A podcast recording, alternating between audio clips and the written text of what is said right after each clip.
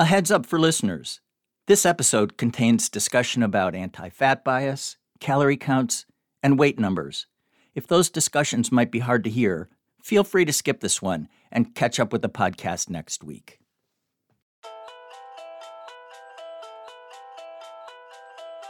Obesity researchers, with the very rarest of exceptions, have conceived of their work as elucidating the psychological, genetic, and physiological determinants of eating behavior.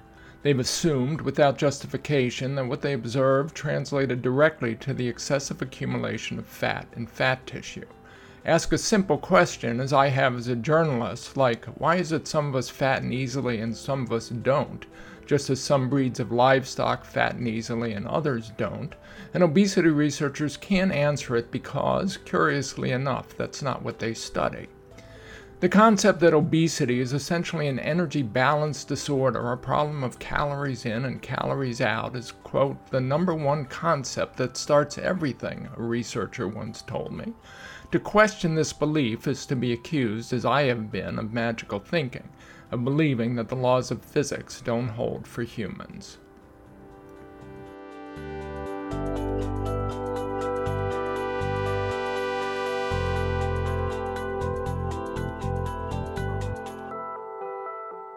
That was Gary Taubes reading from his first opinion essay, How a Fatally, Tragically Flawed Paradigm Has Derailed the Science of Obesity.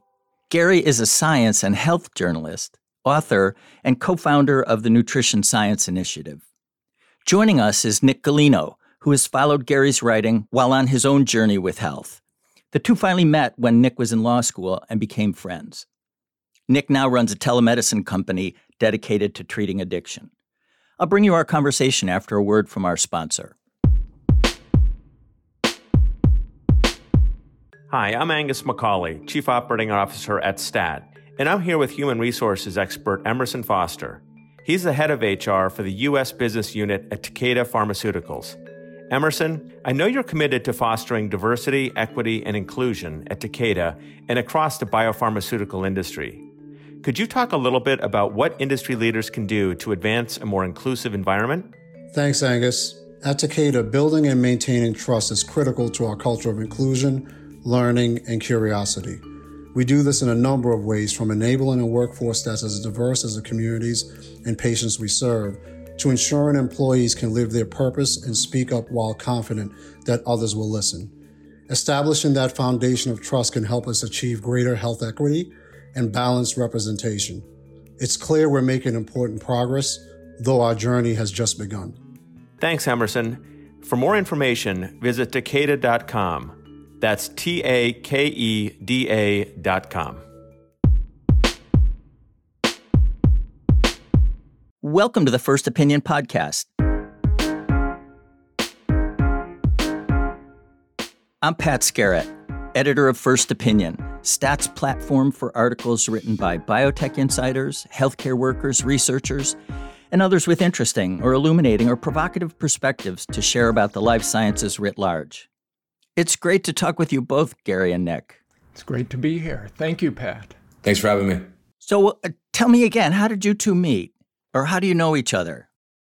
You want to take this one, Gary, or should I? Uh, you can do it, Nick. okay.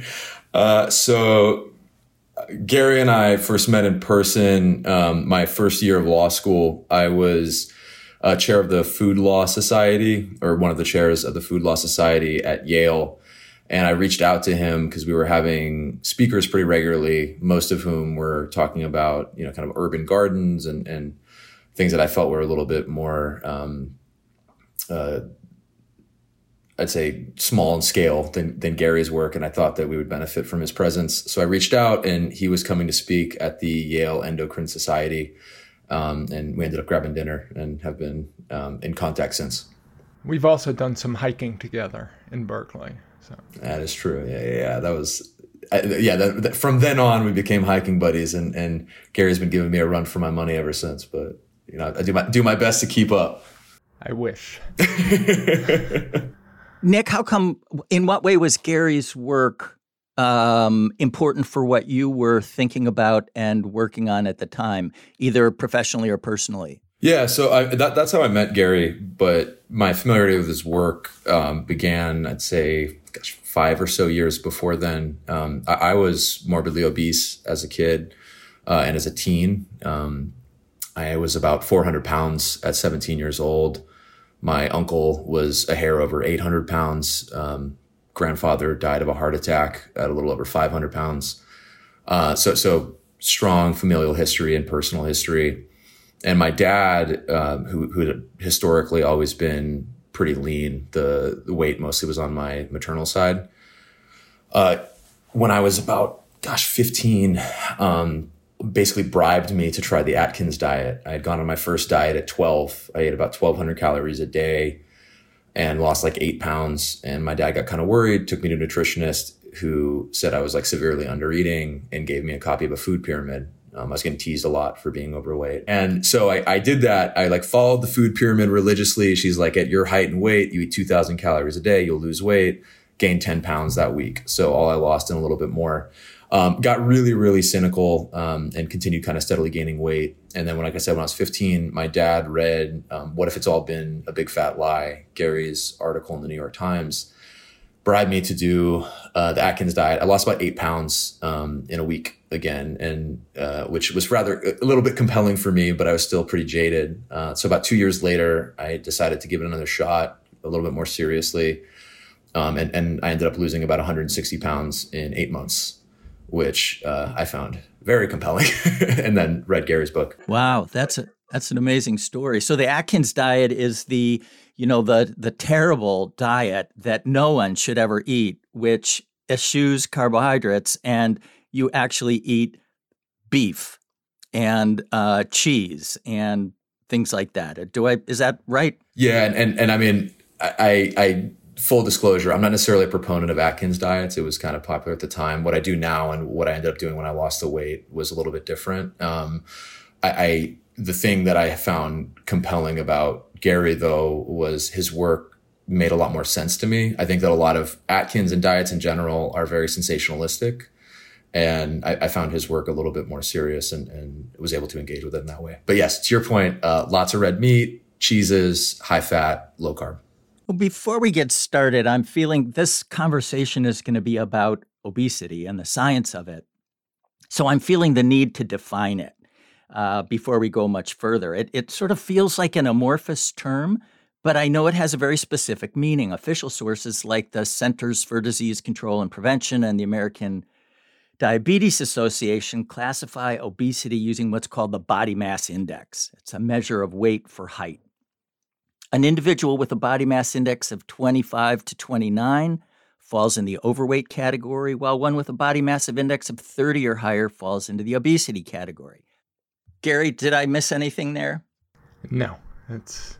I mean, other than a lengthy discussion on the value of BMI in determining obesity. Yeah, I didn't want to get there.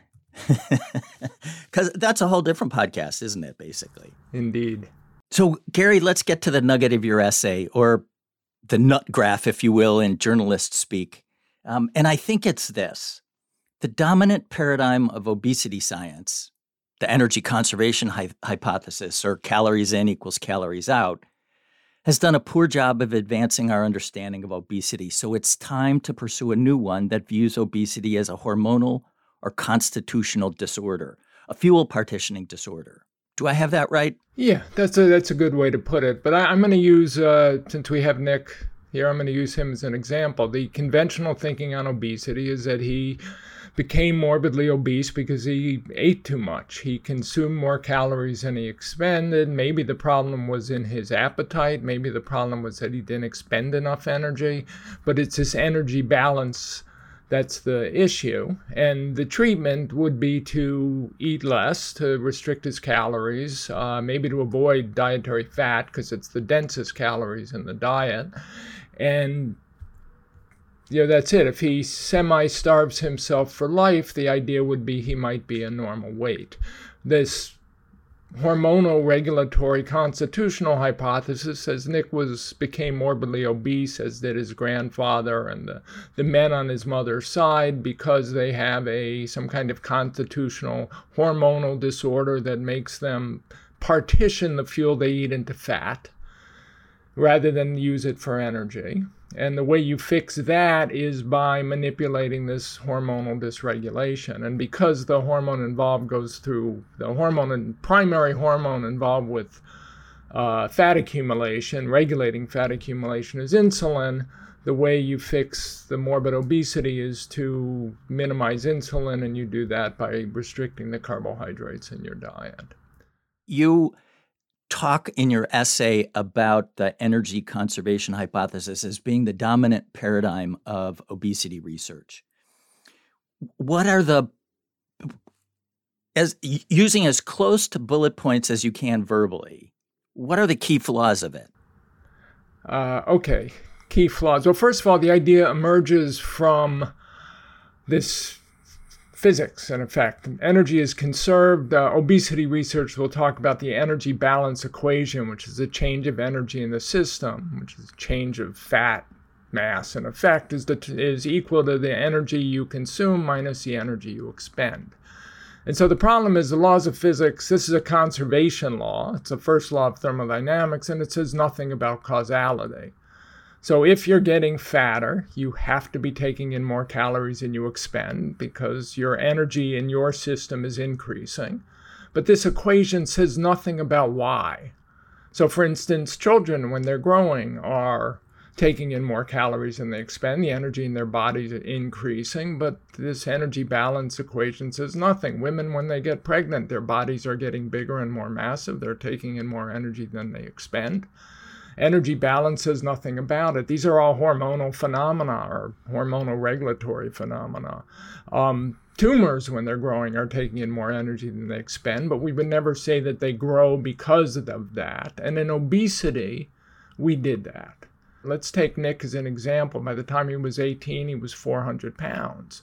So the idea is that the reason he became morbidly obese is because he couldn't restrict his diet such that he didn't store 100 calories of fat a day. It's a very small amount. For somebody who gains, who's just 30 pounds overweight, might gain a pound a year over 30 years, that's 10 calories a day. So not only are these tiny numbers, not only they imply that to, to maintain energy balance, to stay lean, you have to balance perfectly the calories you consume to the calories you expend to better than one bite of food a day, 10 calories a day. But they also imply that anyone who became obese couldn't do that. And because the energy balance, energy conservation thinking doesn't include any discussion of the regulation of fat storage or metabolism, which is the next point I'll get to the assumption is that people who are obese can't restrain themselves from gaining 10 or 20 calories of fat a day. Does it also mean that somebody like me, I'm on the I'm on the twig side of the equation. Um, does it mean like somebody like me that I'm somehow magically perfectly matching my food intake with my uh, my activity?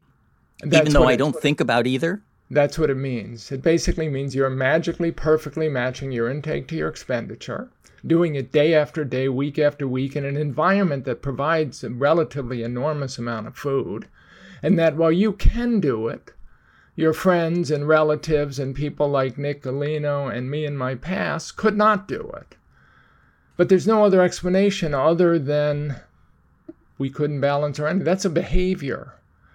So their fat shaming is built into this energy balance hypothesis. There's no way to avoid it. One of the things that that's fascinated me about this whole subject is so if you have 20 pounds of fat that you're carrying around, you've got 70,000 calories sitting waiting to be used. That's enough to keep you powered for a month.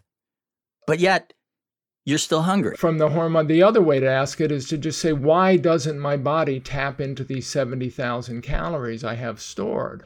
Yeah, I wake up in the morning, why don't I eat breakfast instead of just letting my fat feed my body, which is what that fat is there for? So that's a hormonal. Uh, that's a, that's a, a question that you can only answer if you're paying attention to how the fat you've stored is regulated kept in your body, how it's mobilized for fuel, how your lean tissue, your muscles and your organs choose to use it for fuel. So, another problem with this energy balance thinking. So, I point this out between the 1930s and the 1960s, researchers studying fat storage and fat metabolism basically did an enormous amount of work elucidating how we control the fat we store, how we move it around our bodies, how we burn it for fuel, when we burn it for fuel, and what regulates all of that. And that was worked out pretty well by the 1960s, but the belief in that obesity is caused by eating too much, this energy conservation idea, meant the obesity researchers themselves didn't pay attention to it.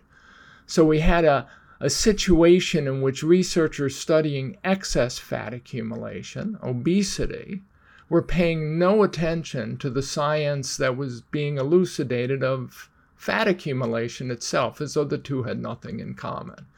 And one of the arguments of my essay is that that's simply unjustifiable and that any theory of obesity, of excess fat accumulation, has to pay attention to the science of what regulates fat accumulation. It just can't just say, look, we eat too much or we exercise too little, or as I mentioned in the excerpt, obesity researchers spend a lot of time studying eating behavior. In fact, that's effectively all they do. And then they just assume that somehow how much we eat communicates to how much we fat we store, and we've known since roughly the late 1930s that that isn't true. One of the points that you make about this energy conservation hypothesis, which you don't agree with, um, and we'll come back to why in a second, is that it also puts the onus, it, it, it makes being overweight a personality flaw. Um, it's something that you do. Nick, when you were growing up, did that affect you?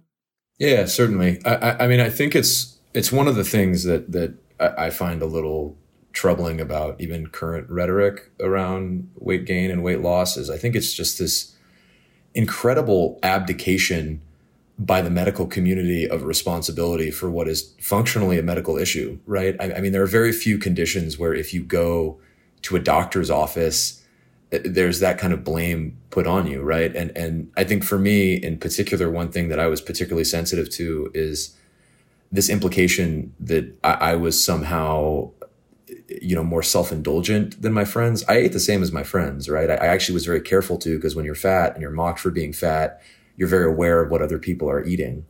And now I eat a lot more around other people than I ever did then, right? And and I think that this kind of implication of moral turpitude is something that that deeply affects you. And what I find particularly ironic is here I was this person who was supposed to just have, you know, very poor willpower and the way that I eat now, which people, you know, much more commonly remark on as like requiring so much willpower, I find significantly easier than controlling my eating when I was heavy. I mean, I think what's lost in a lot of this is that people who are truly obese are, are spending a lot more willpower on what they're eating than lean people, right? People, frankly, like you, Patrick. And if you'll permit me a very brief anecdote, I've talked to Gary about this because one of the most kind of heart wrenching things I've seen about this was there was a Katie Couric documentary on Netflix. The name's escaping me.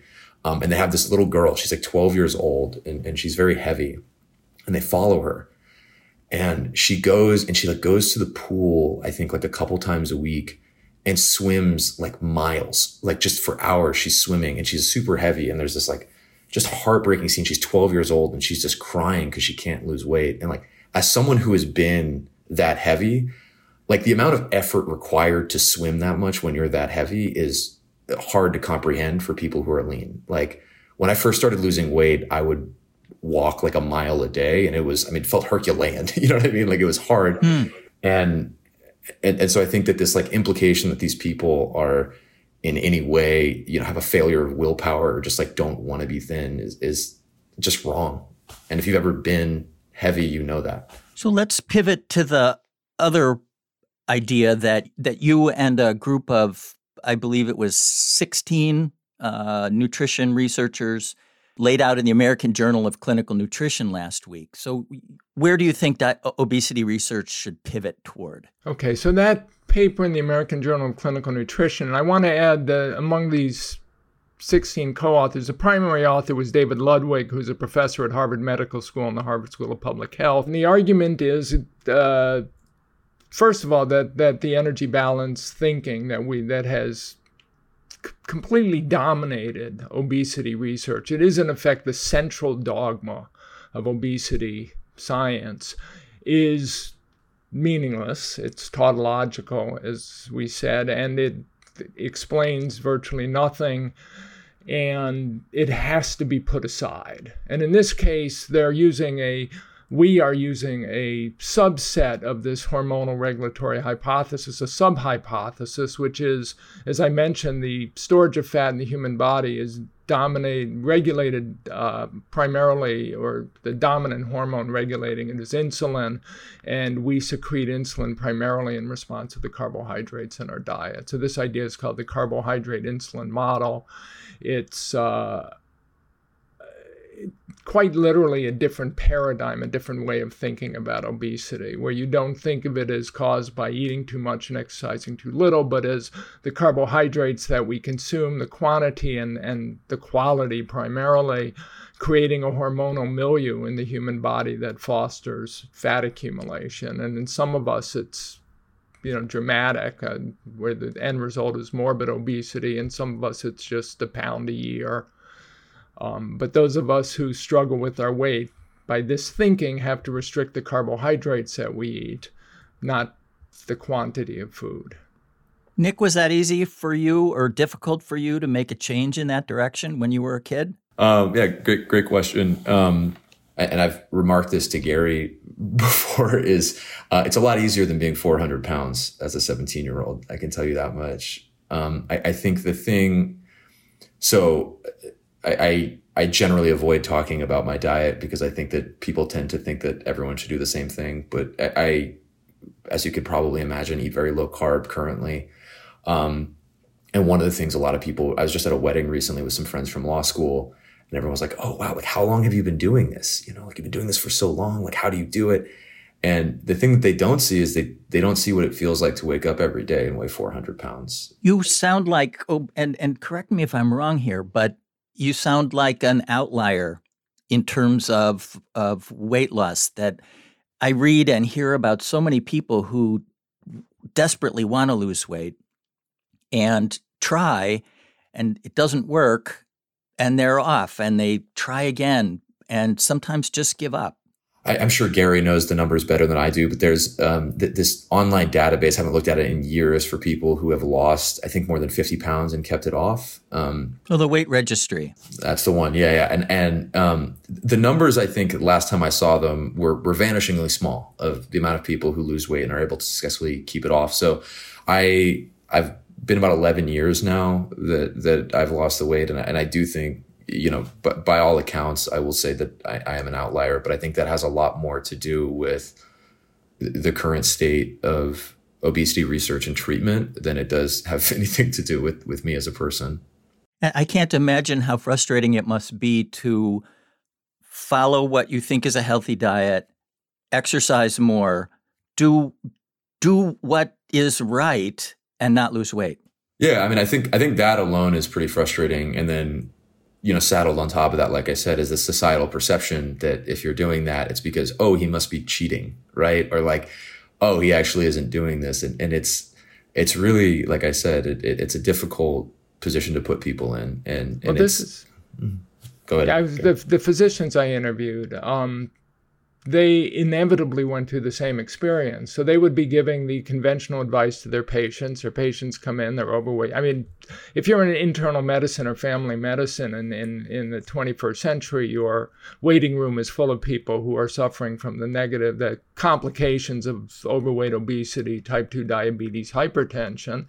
And so you say, look, you've got to change your diet, you've got to exercise, you give them the conventional wisdom. And these physicians, one after another, for 120 of them would say, you know, I just assumed my patients couldn't follow a diet. And then I started getting heavier, or I had my hemoglobin A1C checked and it turned out I was pre diabetic or even diabetic. And I said, but I am doing what I'm supposed to do. You know just as nick was doing what he was supposed to do just as we we all do. There's a tendency to see somebody who's obese and assume they're at mcdonald's eating french fries and quarter pounders with cheese and finishing it up with a milkshake every day. And most of these people are trying to eat healthier than anyone. So once a physician experiences that they can no longer think maybe my patients aren't taking my advice. Now they start thinking maybe my advice is wrong. And then they luckily with the internet you can find out way too much about virtually anything but they can do their homework. Try variations on diets. A lot of them went through periods where they tried vegan diets and vegetarian diets and mediterranean diets and eventually they get to one that minimizes insulin which is what keto or atkins does and it works. Again, I if there are there might have been people who stopped at vegetarian and vegan because that worked for them, or stopped at Mediterranean because that worked at them. But once you start getting heavier and you can't stop it, then you start trying diets. That's what fad diets are all about. They're what you do when the conventional wisdom is not working. It's a, and it's an important point because the medical community looks down on fad diets as well, fad diets but they wouldn't exist if the conventional wisdom worked. If eating less and exercising more stopped people from gaining weight, those of us predisposed to get fatter, then we you wouldn't need fad diet books. We don't have fad cigarette cessation books, right? We know how to quit smoking.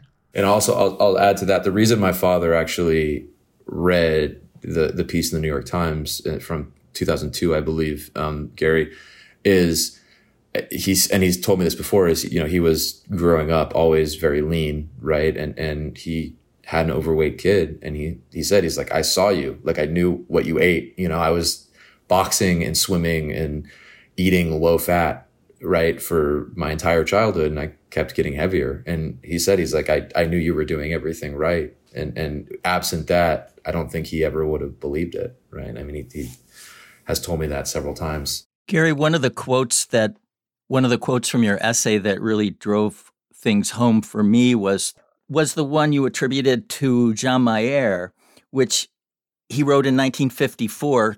I'm quoting here: "To attribute obesity to overeating is as meaningful as to account for alcoholism by ascribing it to overdrinking." I think that's a great line. The one way uh, my colleague Mark Friedman, uh, who I always thought was the best scientist in the sort of nutrition, uh, hunger research field used to say it's it's, it's just um, it's descriptive.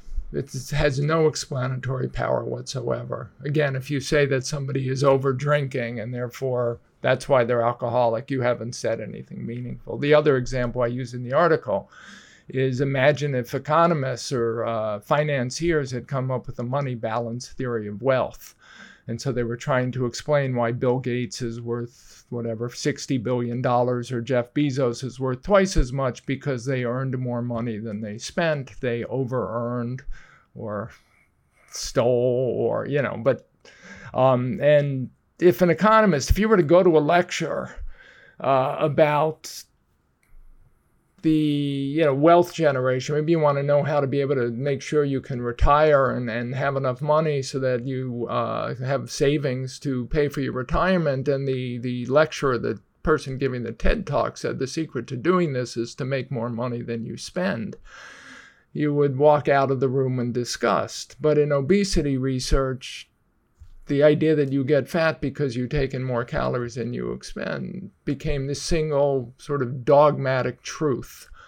And as I say in the article, all research, all public health interventions, all in effect, all thinking is based on that tautology. You know, I hear people say or write sometimes, a paraphrase here, I'm comfortable with the way I look, so shut up and let me live my life. Is that must be a reaction, I would imagine, to everything we we hear about obesity. Nick, did you ever go down that road? I, I don't care how people look, right? I don't think the expectation should be everyone who's obese is on a low or no carb diet, right? I, I think that that's unrealistic. My thing is, is that what is fundamentally being do, denied to people today is that choice right? It is my choice how I want to look, how I want to eat. But before I did not have that decision, right? There was no agency in it for me.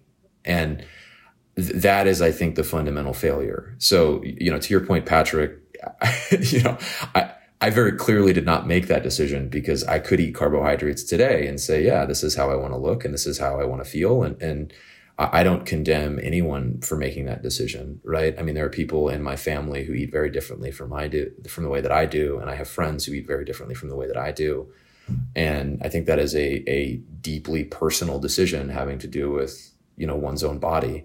What I do think unambiguously is that the medical and scientific communities owe people that decision, which is to say, you know, are, are you electing to do this? Because what I see much more commonly is people who are perennially trying to lose weight unsuccessfully, do not enjoy what they eat, do not enjoy how they look, and exist in this limbo state functionally forever. And, and that I think is the, the fundamental issue. It sounds like there are or should be different approaches for different people. There's you know the if the if the low fat high carb diet that used to be prescribed for everybody doesn't work, maybe there should be sort of personalized medicine for for weight. Well, that's one of the that's where we're going now. There's a lot of talk on personal nutrition. The National Institutes of Health, I think, is spending 150 million dollars on a personal nutrition initiative.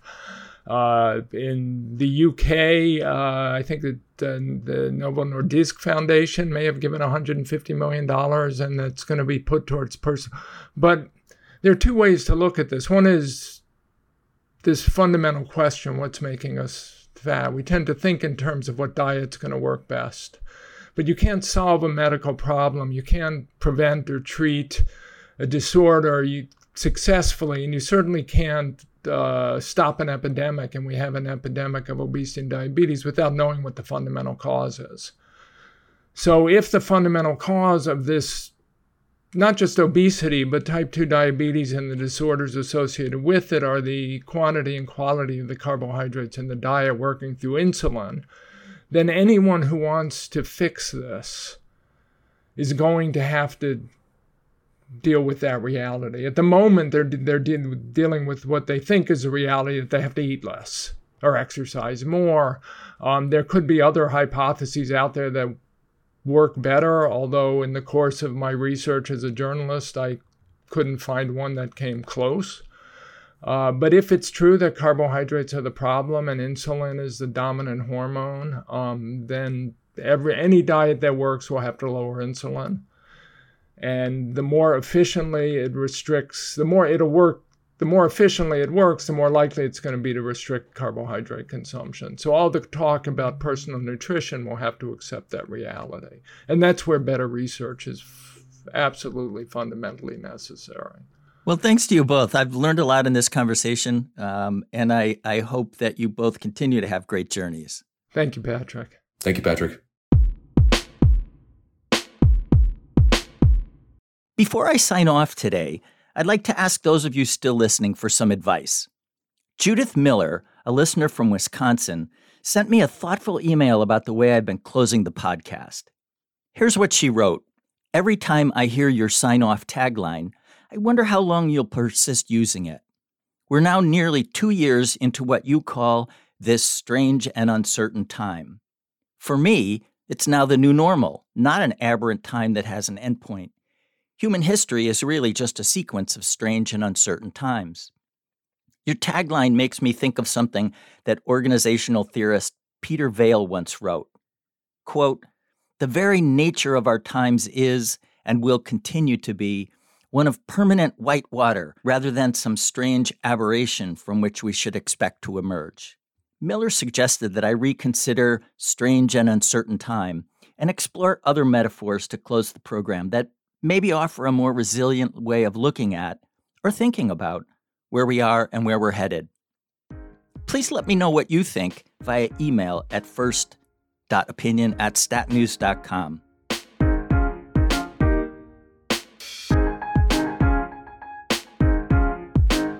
Thank you for listening to the First Opinion podcast.